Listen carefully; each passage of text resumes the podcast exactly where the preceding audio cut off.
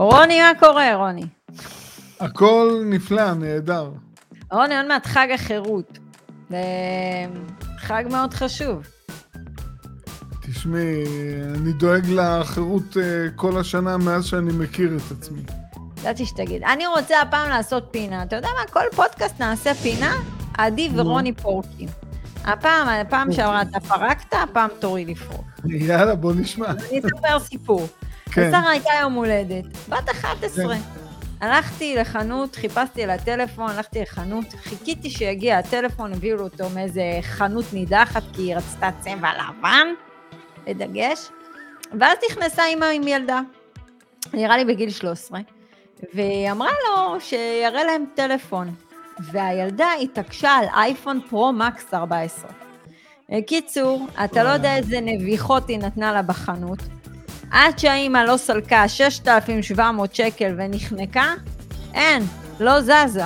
אתה לא מבין איזה ברכות. אתה מבין? זה מטורף, זה. מטורף. עכשיו, אני הייתי בשוק, אז המוכר כשהם הלכו אמר לי, את לא צריכה להתרגש, זה קורה אצלי בחנות לפחות פעמיים בשבוע. הוא אומר, זה חמוד שהילדה שלך נותנת לך לקנות אה, טלפון ב-1,600 שקל. עדי, ההורים עושים את כל הטעויות האפשריות. הרצון הזה לפנק ולתת, בסוף מציג, משיג את ההפך. אתה יודע מה? אמרת רצון לפנק ולתת. אני רוצה להגיד לך משהו כדי שיתחבר לפרק של היום. יש קטע מוזר במדינות שהן רוצות לפנק ולתת. רוצות לפנק אותנו לקראת גיל פרישה, אתה מסכים איתי? הן רוצות, אני לא אמרתי שהן טוב, עושות. כן. ואז מה קורה? הילד מתרגל, מתפנק, וקורה מה שקורה כמו בצרפת. כן, ואז כשהתנאים משתנים, הוא כועס. ילד כועס, משתולל, נשתטח על הרצפה. אז אתה הוא מוכן לא לפרק. של היום? כן, נתחיל? יאללה, פתיח ונתחיל. נכון, קדימה.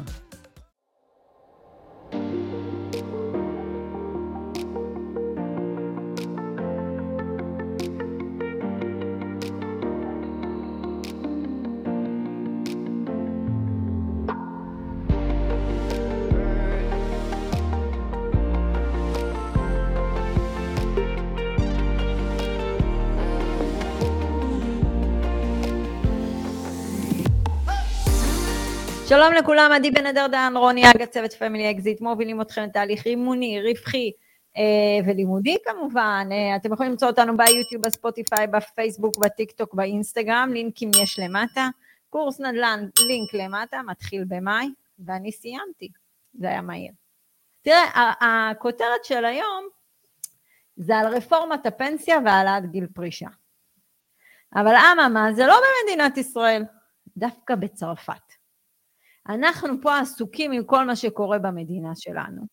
שמדי פעם, אם היינו פותחים, אתה יודע, גם את הערוצי אה, תקשורת השונים, וקצת את המדורים של העיתונות והכול, היינו רואים שבצרפת מה שקורה הוא לא קלאסי בכלל.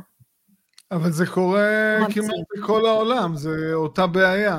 זה בא מאותו. מקום. עכשיו, כל מי שפה ומקשיב לפרק של היום, יש לכם לינק למטה, תצפו בו, זה, זה שמונה דקות מחייכם שיכולים להשפיע על קבלת ההחלטות שלכם, זה must להקשיב לשמונה דקות האלה. באמת, תראו מה קורה בצרפת. אנחנו פה עסוקים באמת עם כל מה שקורה במדינה שלנו, שאנחנו לא חושבים באמת על הדברים, בסופו של דבר אנחנו מגיעים לשם, אבל אחד הדברים הכי מהותיים בחייו של בן אדם זה גיל הפרישה. עד שהוא מגיע לשם.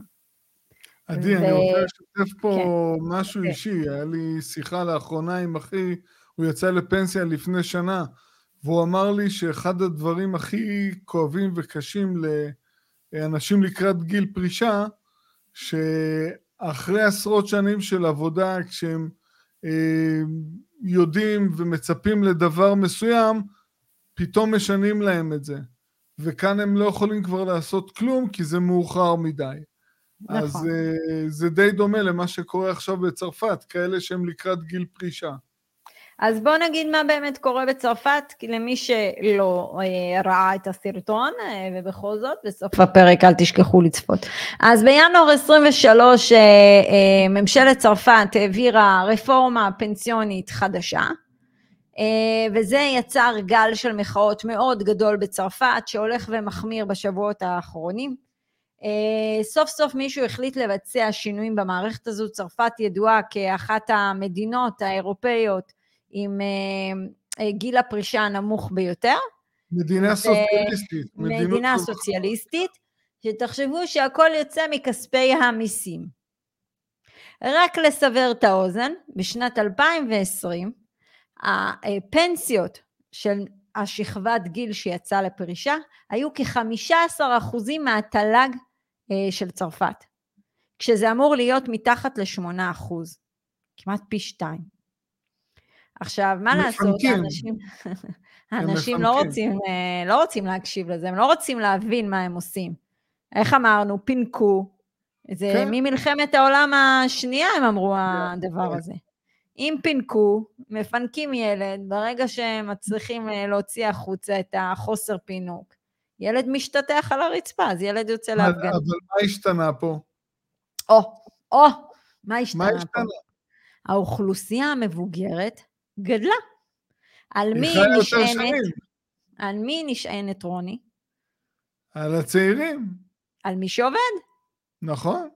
ואז מה יוצר מצב? שמתחיל גירעונות. והתקציב של הפנסיה מתחיל להשתלק על כל התל"ג של המדינה. נוראי. אז מה מקרון רוצה לעשות? זה בעצם התוכנית דגל שהוא עושה. אה, עושה דברים יפים, סתם לא. אה, אז ככה, הוא הולך להעלות את הגיל פרישה סך הכל בשנתיים לגיל 64, בצרפת אין אפליה בין נשים לגברים, כולם יוצאים באותו גיל פרישה, אז סך הכל שנתיים נוספות. אה, הוא הולך לבטל כל מיני הטבות פנסיוניות לסקטור הציבורי, קחו לדוגמה את הפנסיות התקציביות שיש במדינת ישראל, זה כאילו היו נוגעים להם בהם. כן. על אותו היגיון, על אותו עיקרון. והדבר האחרון, הוא הולך להעלות את מספר שנות העבודה שצריך לעבוד עד לזכאות מלאה לגיל פרישה, לפנסיה מלאה. זה כאילו התוכנית שלו. אבל גם בישראל עשו את זה לא מזמן. וזה הוציא... אבל העלו בהדרגה, בהדרגה לנשים. אבל שים לב, בישראל התוכ... הפנסיות הן שונות מהפנסיות של הצרפים. הן לא נכון. תקציביות, רגע, אבל הן שונות כי הן צוברות, הן נחסכות כביכול לאורך שנים על ידינו ועל ידי המעסיקים, וכביכול באיזשהו גיל ניגע בהם. אז או שבישראל לדעתי המציאו את הדבר הזה שנקרא פנסיה כדי להטיב עם בעלי הון, כדי שיהיה עוד מקום לקחת פנסיה עם החברות ניהול, כן. כדי שיהיה עוד מקום לקחת מאיתנו כסף, ולא רק זה, באו ואמרו גם אנחנו דואגים לעצמאים במדינת ישראל, אז אנחנו חייבים אתכם להפקיד. אבל כמה? להפקיד 8 אחוזים. השכירים מפקידים פי שלוש. לא, אצלנו זה 16 אחוז, אני חושבת שהשכירים. לא, לא, עצמאים 8 אחוזים, עדי. אני אבדוק את זה אחר כך, נראה לי שיותר. מה קורה בכל מקרה בצרפת? 75 אחוז מהתושבים מתנגדים לרפורמה הזו, כי הם באים ואומרים, איך לעזאזל אתם מחליטים לגעת בדבר הזה שלנו, ועוד להעלות לנו את זה בשנתיים, אתם פסיכים? שנתיים, כן? תראה על מה הם יצאו לרחוב, על שנתיים. אה, ובעצם שם אה, בצרפת יש המון אה, כבוד לנושא של, של, של שקט, של פנאי, של כן. מנוחה, הם מאוד אוהבים את זה, אבל זה גם מה שגורם לגירעון של המדינה. נכון, אבל מה שהיה אבסורד בסרטון, אנחנו ראינו את הצעירים, את הארגוני סטודנטים שיוצאים... לרחובות. ונוטלים חלק במחאה, שבעצם העלאת גיל הפרישה זה בא אה, ליצור מצב שכאשר הם יגיעו לפנסיה, יישאר, עדיין יישאר כסף בקרנות הפנסיה. אם אה, לא יעשו את זה, אז לא יודע אם בכלל יקבלו פנסיה כשיגיעו לשלב הזה בחיים. אבל זה כל הקטע שהכל מתחיל מחוסר הבנה ציבורית אה, בכל התחום הזה שנקרא פנסיות וגיל פרישה, כי אף אחד לא יכול לדמיין את עצמו בגיל 20 שהוא מגיע פתאום לגיל 64, או לחילופין לגיל 67, ולך תדע מתי נגיע פה במדינת ישראל. אז כאילו, זה, מכאן זה מגיע. שזה, שזה קושי של ציבור שפינקו אותו יחסית. אמרתי. אה, לקבל, להכיל אה, שינויים. זאת אומרת, אם אני הייתי לוקח היום גם את המגזר הציבורי בישראל ועושה להם כל מיני גזרות אה, משמעותיות בפנסיה, כשהם החליטו לעבוד במשרדים ממשלתיים, בעיקר בשביל הקביעות, הביטחון והפנסיה, אז גם להם זה היה בעיה מאוד רצינית. אבל חד משמעית. אז לדבר מסוים וקשה להכיל שינויים. אבל בגלל זה באו בתחילת שנות האלפיים וחתכו את הנושא הזה. כן, נכון. אה, אבל אגב, בישראל זה היה יותר קל, לא היה פה... אגב, הם באו. ואמרו, אנחנו נבטל את הסוג פנסיה הזה קדימה. זאת אומרת, מי שכבר מקבל, מקבל. פה. הוא לא בא ונוגע בפנסיה, הוא נותן לכולם. רוני, תאר לך היה עדיין אה, פנסיה תקציבית על אה, מגזר כל כך גדול של אנשים, ועוד פה במדינת ישראל, שזה רק אוכלוסייה שהולכת וגדלה. כמה מיסוי היינו מתחילים לשלם פה? מישהו בסוף צריך לשלם את זה. נכון. הם מגיעים למיסוי של 50 אחוז מהתלושים שלנו, כדי לממן את זה. אבל מקרון עושה משהו שמרתיח יותר את הציבור. השאלה על מה יצאו לרחוב, על זה שבאמת העלו להם בשנתיים, או על מה שהוא עשה. מהלך לא אה, דמוקרטי, כן. עשה מהלך לא דמוקרטי, ובעצם במקום להגיע להצבעה אה, בסנאט, לא, הוא, הוא עקף את הפרלמנט. הוא עקף את הכל, את הפרלמנט, סליחה, הוא עקף את הפרלמנט. הוא עשה מהלך של אה, הישרדות. מהלך של אה, איש אחד, כאשר הוא מגיע לטופ של הטופ של לפני שמאשרים את החוק הסופי, כשיש לו רוב מוחלט. כן. אה, וזה בעצם גם משהו שהכעיס את הציבור. בעצם משתמש בחוקה שלהם, יש שם איזשהו סעיף והוא הפעיל אותו. כן. יפה. אז גם על זה הציבור זועם. תקשיב, מה קורה בעולם? מה קורה בעולם, רוני?